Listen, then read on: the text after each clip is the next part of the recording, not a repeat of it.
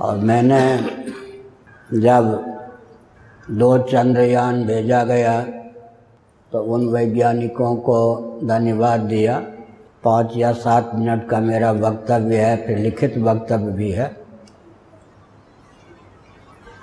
उसको संभवतः आप यूट्यूब पर हमारा वक्तव्य नहीं पढ़ते होंगे, इसलिए प्रश्न किया है।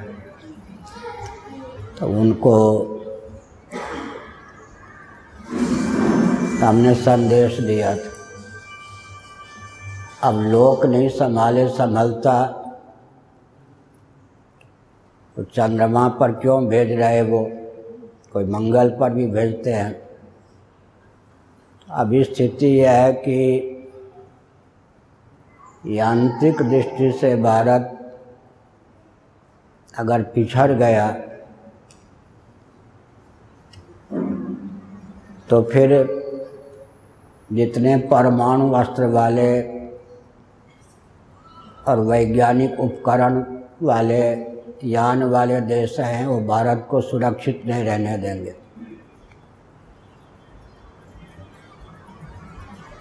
पाकिस्तान को भी मालूम है कि भारत के पास भी परमाणु बम है। अगर उसे पता रहता कि भारत के पास परमाणु बम नहीं है तो अब तक कुछ कर ही दिया होता उसने। ऐसी स्थिति में, जब है तब तो वो संयुक्त राष्ट्र संघ में धमकी दे चुका है। अगर ना होता तो चूकता, क्या पाकिस्तान भले ही उसके चपेट में स्वयं भी आ जाता। तो हमने एक संकेत किया कि जो वैज्ञानिक हैं, वो तो राजनेता नहीं होते हैं। वैज्ञानिकों का क्षेत्र अलग है। प्रधानमंत्री आदि के द्वारा वैज्ञानिक संस्थान पोषित होते हैं। धन तो सरकार के द्वारा ही उनको प्राप्त होता है। उनके मस्तिष्क का उपयोग वो अपने ढंग से करते हैं। उसमें भी भारत को पीछे रखना उचित नहीं है। आजकल की मान्यता के अनुसार तो वो लोग कितने तत्पर होते हैं। भोग विलास से जब तक मन को न हटावें तब तक दूर के जो ग्रह उपग्रह हैं, उनके अनुसंधान आदि कर ही नहीं सकते। अब रह गई बात कि चंदा मामा, लक्ष्मी जी की अभिव्यक्ति कहाँ से हुई? क्षीर सागर से हुई और चंद्रमा की अभिव्यक्ति कहाँ से हुई? लक्ष्मी जी, जगत की जननी है, श्रीमन नारायण की अर्धांगिनी है। उनके भाई के रूप में हम लोग चंद्रमा को मानते हैं। एक संबंध है चंदा मामा दूर के हुए पकाए, घूर के, आप खाए थाली में, मुन्ना को देनी प्याली में, मुन्ना गया रूठ, थाली गई फूट। चंदा मामा। चंद्रमा को मामा इसलिए कहते हैं कि जहाँ से लक्ष्मी जी का प्रादुर्भाव हुआ जगत जननी का, वहीं से चंद्रमा का भी तो दोनों भाई बहन हो गए। इस दृष्टि से उनको मामा कहते हैं। पुराणों की दृष्टि, वेदों की दृष्टि यह है कि अधिभूत अध्यात्म अधिदैव तीन दृष्टियों से हम हर पदार्थ का अध्ययन करते हैं। वैज्ञानिकों के पास अभल अभी केवल आदि भौतिक दृष्टिकोण प्राप्त है। अब पृथ्वी को हम भगवान विष्णु की पत्नी मानते हैं या नहीं मानते? भगवान विष्णु की तीन पत्नियाँ हैं, शीतोपनिषद के अनुसार एक भूदेवी है, पृथ्वी। एक वैकुंठ में रहने वाली श्री देवी लक्ष्मी, एक नीला देवी, अंतरंग शक्ति। यह आधिदैविक प्रकल्प है। समझ गए? किसी भी वस्तु का तीन ढंग से हम लोग अध्ययन करते हैं, आदि भौतिक, आध्यात्मिक, आधिदैविक। समग्र दृष्टिकोण हम लोगों के पास है। लेकिन वैज्ञानिक अब ये हिमालय है। आजकल अगर हम किसी को कहेंगे कि भगवती पार्वती के ये पिता हैं, हंस देंगे? हंसेंगे या नहीं? वो कहेंगे, नहीं नहीं, पार्वती जी को आप ऐतिहासिक मातृशक्ति मानते हो। ये मान लो हिमालय नाम का कोई व्यक्ति रहा होगा। ये नहीं मिट्टी पत्थर का जो पुंज है, ये हिमालय, ये तो जड़ है। आधुनिक दृष्टि यही है ना। हम गंगा को माँ कहते हैं तो भीष्म जी की माता भी हैं। अब आजकल जिनको आधिदैविक दृष्टि का पता नहीं है, उनकी दृष्टि में हम बुद्धू सिद्ध होते हैं। हमारी दृष्टि में वो अल्पज्ञ सिद्ध होते हैं, बुद्धू क्यों कहें? समझ गए ना? उनके पास समग्र दृष्टिकोण नहीं है, हमारे पास समग्र दृष्टिकोण है। इसीलिए हमने जो पाँच सात वाक्य चंद्रमा की परिधि कितनी है, व्यास कितना है, उसकी मोटाई कितनी है, ये सब हमने उसमें लिखा था और एक उत्तर दिया था संकेत में। पूर्णि के प्रभाव से देहत्याग के बाद कोई चंद्रमंडल पहुँचता है उसके सामने जो चंद्रमा का स्वरूप प्रकट होता है वो, वो कदाचित जैसे कि घोषणा की गई कि तीन साल में मनुष्य को चंद्रमा पर भेज देंगे अभी घोषणा हुई थी। यांत्रिक विधा से कोई चंद्रमंडल पर पहुंचेगा तो दोनों में भेद होगा या नहीं? पुण्य के प्रभाव से देह त्याग के बाद जब चंद्रमंडल तक कोई पहुंचेगा तो आधिदैविक स्वरूप चंद्रमा का उसके सामने प्रकट होगा। लेकिन यांत्रिक विधा से कोई पहुंचेगा तो यांत्रिक विधा से पहुँचने वालों को भी हमारे शास्त्र मार्गदर्शन देते हैं। ब्रह्मांड पुराण के अनुसार हमने चंद्रयान के बाद ये नहीं कि हमसे पूछ के चंद्रयान का कोई काम किया गया। एक अखबार वालों ने भ्रम ही पैदा पैदा कर दिया। इसरो में विज्ञान पर मेरा प्रवचन एक साल पहले हुआ था। चंद्रमंडल को लेकर नहीं, और सब पाँच छः सौ वैज्ञानिक थे। प्रधान भी उसमें थे। बाबा सेंटर में मेरा विज्ञान पर प्रवचन हुआ। और जहाँ मिसाइलें बनती हैं बालासर, उड़ीसा में, चांदीपुर में, वहाँ भी विज्ञान पर प्रवचन हुआ है। लेकिन हमसे पूछ कर चंद्रयान भेजा गया या नहीं, एक समाचार पत्र वाले ने भ्रम पैदा कर दिया। लेकिन मैंने जो कुछ कहा, उसमें यह भी कहा कि चंद्रमा का समग्र स्वरूप क्या है, यह समझने की आवश्यकता है। ब्रह्मांड पुराण में जल की प्रधानता से चंद्रमा की संरचना हुई है या लिखा हुआ है। ब्रह्मांड पुराण में। एक मेरा गणित पर ग्रंथ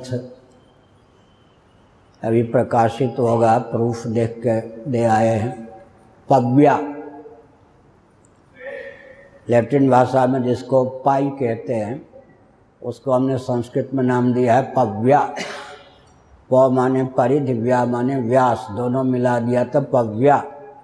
लगभग 100 पृष्ठ का पाई पर मेरा ग्रंथ। उसमें चंद्रमा आदि का, के पाई का मान निकाला गया है, सूर्यमंडल का, पृथ्वी का। तो हमने कहा कि चंद्रमा जो है जल प्रधान ग्रह है। उसमें शीतलता है, प्रकाश है, और दोनों का भी व्यंजक संस्थान मृतिका भी है, मिट्टी भी है। मिट्टी, पानी, प्रकाश और पवन, इनके योग से चंद्रमा की संरचना होती है। उसमें जल की प्रधानता से चंद्रमा नामक ग्रह है। ग्रहों की संरचना जब चार भूतों से मानेंगे, आकाश तो व्यापक है ही। पृथ्वी जल, तेज वायु से ग्रहों की संरचना मानी गई है ब्रह्मांड पुराण में। उसमें चंद्रमा को जल प्रधान माना गया है। हमने विद्यार्थी जीवन में दिल्ली में एक लेख लिखा था। विद्यालय की वार्षिकी पत्रिका में ग्रहों पर जीव जंतु प्रथम पुरस्कार प्राप्त हुआ था बहुत साल पहले साठ साल पहले। तो हमने कहा कि दोनों दृष्टिकोण है। अभी उपहास के पात्र हम बन रहे एक आई चीन की कोई युवती थी। नदियों पर वो अनुसंधान कर रही थी अमेरिका में पीएचडी। कुमारी कन्या। हमारा कोई परिचय नहीं था। किसी होटल में वो काशी में ठहरी थी। दैवेक से होटल वाला मुझको जानता था। मैं उसे अभी भी नहीं जानता। उसने कहा कि तुम्हारे जो थीसिस है किसी संत महात्मा से तुम मिली हो तो उसने कहा, ना, पुरी के शंकराचार्य जी आजकल काशी में अपने आश्रम में उनसे मिलो। दैवयोग से उस समय डॉक्टर श्रीमती इंदिरा झा जी जो डिग्री कॉलेज में इंग्लिश विभाग के प्राध्यापिका हैं, प्रोफेसर, वो भी थी काशी। और युवती हमसे प्रश्न करने आई तो उसका वो जो हमने उत्तर दिया, त्रिपथगा नाम की पुस्तिका है अंग्रेज़ी में भी है, वो हिंदी में भी। एक ही पुस्तक में अंग्रेज़ी भी है, हिंदी भी। अनुवाद किया इंदिरा जी ने, हिंदी में मैंने उत्तर दिया। उसने एक बहुत विचित्र बात कही जब मैं हरिद्वार गई तो लोग गंगा माँ की जय बोलते हैं, जल को छूते हैं, प्रणाम करते हैं, जिससे हमारी आस्था बढ़ी। लेकिन गंदा नाला भी डालते हैं, थूकते भी हैं। ये विसंगति क्यों? तो हम जब गंगा जी को माँ कहेंगे तो लोग हमको भावुक कहेंगे आधुनिक। लेकिन वो भावुक कहेंगे या बुद्धू कहें वस्तु स्थिति है कि उनके पास वो दृष्टि नहीं है, हम लोगों के पास समग्र दृष्टि है।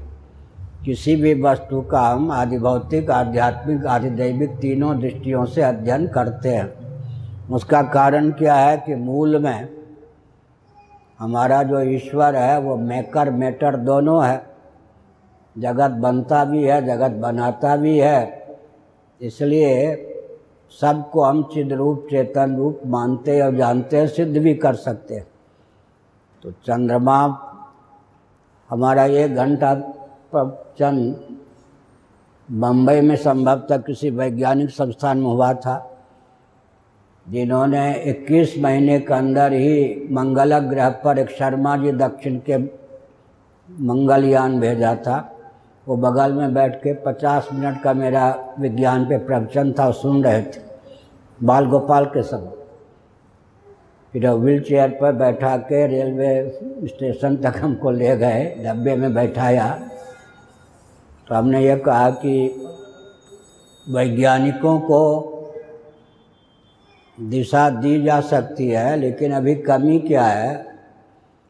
वैज्ञानिक ये पुराण आदि को गल्प मान लेते हैं, क्योंकि दयानंद स्वामी ने पर्याप्त कोसा, वो अंग्रेज़ों की कूटनीति थी, हमारे पुराण आदि के प्रति हमारी अनास्था हो जाएगी तो हम वैज्ञानिक प्रगति नहीं कर सकेंगे। आपको मालूम होगा कि बौद्धों के शासन काल में पोस्टमार्टम पर प्रतिबंध लगा दिया गया उसको भी हिंसा मान लिया। तो हमारे सुश्रुत संहिता चरक चरक संहिता आदि जो हमारी पुस्तकें हैं आयुर्वेद की, उनमें शल्य चिकित्सा का वर्णन। उसको और बढ़ाना चाहिए था। तो बौद्धों ने क्या किया? पोस्टमार्टम को भी हिंसा मान लिया। हमारा विज्ञान, हमारा चिकित्सा विज्ञान शिथिल पर गया और वही वो लोग ले गए शल्य चिकित्सा में आगे बढ़ गए, हम पीछे रह गए। समझे या तो हमने एक संकेत किया कि पुराणों का अध्ययन टूट जाने से, गुरुकुल की पढ़ाई छूट जाने से, अभी विसंगति क्या है? कट्टर जो धार्मिक व्यक्ति हैं, जैसे आपने प्रश्न कर दिया कि घरे नहीं संभाले, संभलता है तो चंद्रमा तक पहुँचने की क्या ज़रूरत है? वो कुछ गिनते नहीं उनको। वो कहते हैं, लकीर के फ़कीर उनकी दृष्टि में हम कुछ नहीं हैं, हमारी दृष्टि में वो कुछ नहीं है। वैज्ञानिकों को हमारे ग्रंथों का पता नहीं। आजकल जो अध्ययन, अध्यापन की परंपरा है, वो तो लुप्त ही है। विश्वविद्यालय के माध्यम से तो दर्शन क्या आएगा, कुछ नहीं आता, और विकृति हो जाती। तो यह है कि क्या कठिनाई हो गई? पुराण आदि की कथा कहने वाले कुछ नहीं जानते विज्ञान के बारे में। और जो वैज्ञानिक हैं वो इसको कुछ गिनते नहीं, प्राय। प्राय मैंने क्यों कहा, दक्षिण में सुनामी लहर हुआ, हुई थी। तो जो समुद्र में डूब गए थे, मर गए, लहर ने उनको किनारे जब फेंक दिया सबको तो घायल नहीं, वो सब जले हुए मिले, अध जले। तो आश्चर्य हो गया कि पानी तो शीतल, ये जल कैसे गए? तो एक विश्वविद्यालय को सौंपा गया, तब पुराण के आधार पर उत्तर मिला वहाँ पर बड़वा नल है, समुद्र में भी जल है, वो जल समुद्र में भी अग्नि है, इसीलिए तो वो सुनामी लहर मन समुद्र के जो आग है, वो जब बढ़ जाती है तो सुनामी लहर ऊपर से फिर शीतल जल डालें तो सुनामी लहर पर नियंत्रण किया जा सकता है। तो अंत में पुराण ने ही साथ दिया, किसमें? समुद्र में थपेरे लगने से डल जो मर गए उनके सब जले क्यों? बहुत बड़ा पुराण के आधार पर ही विश्वविद्यालय ने फिर क्या किया? इस प्रश्न को सुलझाया। इसलिए उधर वाले इधर नहीं जानते मानते इधर की, इधर वाले जो हैं उस ढंग से अध्ययन ही लुप्त हो गया। अंग्रेज़ों की कूटनीति के कारण ताकि हम विज्ञान के क्षेत्र में क्या हो जाएँ? दब जाएँ। ग्रहों का ज्ञान पहले किसने दिया? हमारे पूर्वजों ने दिया या नहीं? तो मैंने विस्तार पूर्वक उत्तर दिया। इसलिए हम अपनी बात करते केवल हम लोगों का जो अध्ययन है, वो अध्ययन की परंपरा आजकल लुप्त है। हम तो वेदादि शास्त्रों से गणित निकालते हैं, भूगोल निकालते हैं, विज्ञान निकालते हैं, सब जगह बाध गति एक इंदौर में उत्तराखंड के क्षत्रिय कोई फिजिक्स के प्रोफेसर थे, आज भी है रिटायर हो गए होंगे। सात घंटे उन्होंने फिजिक्स पर हमसे चर्चा की। उनकी बात को इलेक्ट्रॉन, प्रोटॉन ये सब पर, उनकी बात को अच्छी प्रकार धैर्यपूर्वक हमने सुने। फिर हमारे यहाँ उसको किस भाषा में ऋषियों ने व्यक्त किया है? अभी बहुत आवश्यक है कि फिजिक्स है, केमिस्ट्री है, ये सब वो लोग ठीक ढंग से अपने विषय को प्रस्तुत करें। यहाँ पुराण आदि, वेद आदि के जो जानकार हैं, महाभारत, रामायण आदि के, वो ठीक ढंग से उनकी बात सुने। भौतिकवादी, नास्तिक कह के उनको गाली न दें। तब बहुत कुछ प्राप्त हो सकता है। दोनों में तालमेल न होने के कारण विसंगति। तो चंद्रमा का दो रूप हो गया। पूर्ण के प्रभाव से जो चंद्रमंडल जाते हैं, उनके लिए चंद्रमा का आदि दैविक स्वरूप प्रकट होता है। यांत्रिक विधा से अगर कोई पहुँच भी गए तो उनके लिए चंद्रमा का आदि भौतिक स्वरूप ही प्रकट होता है। और कोई प्रश्न?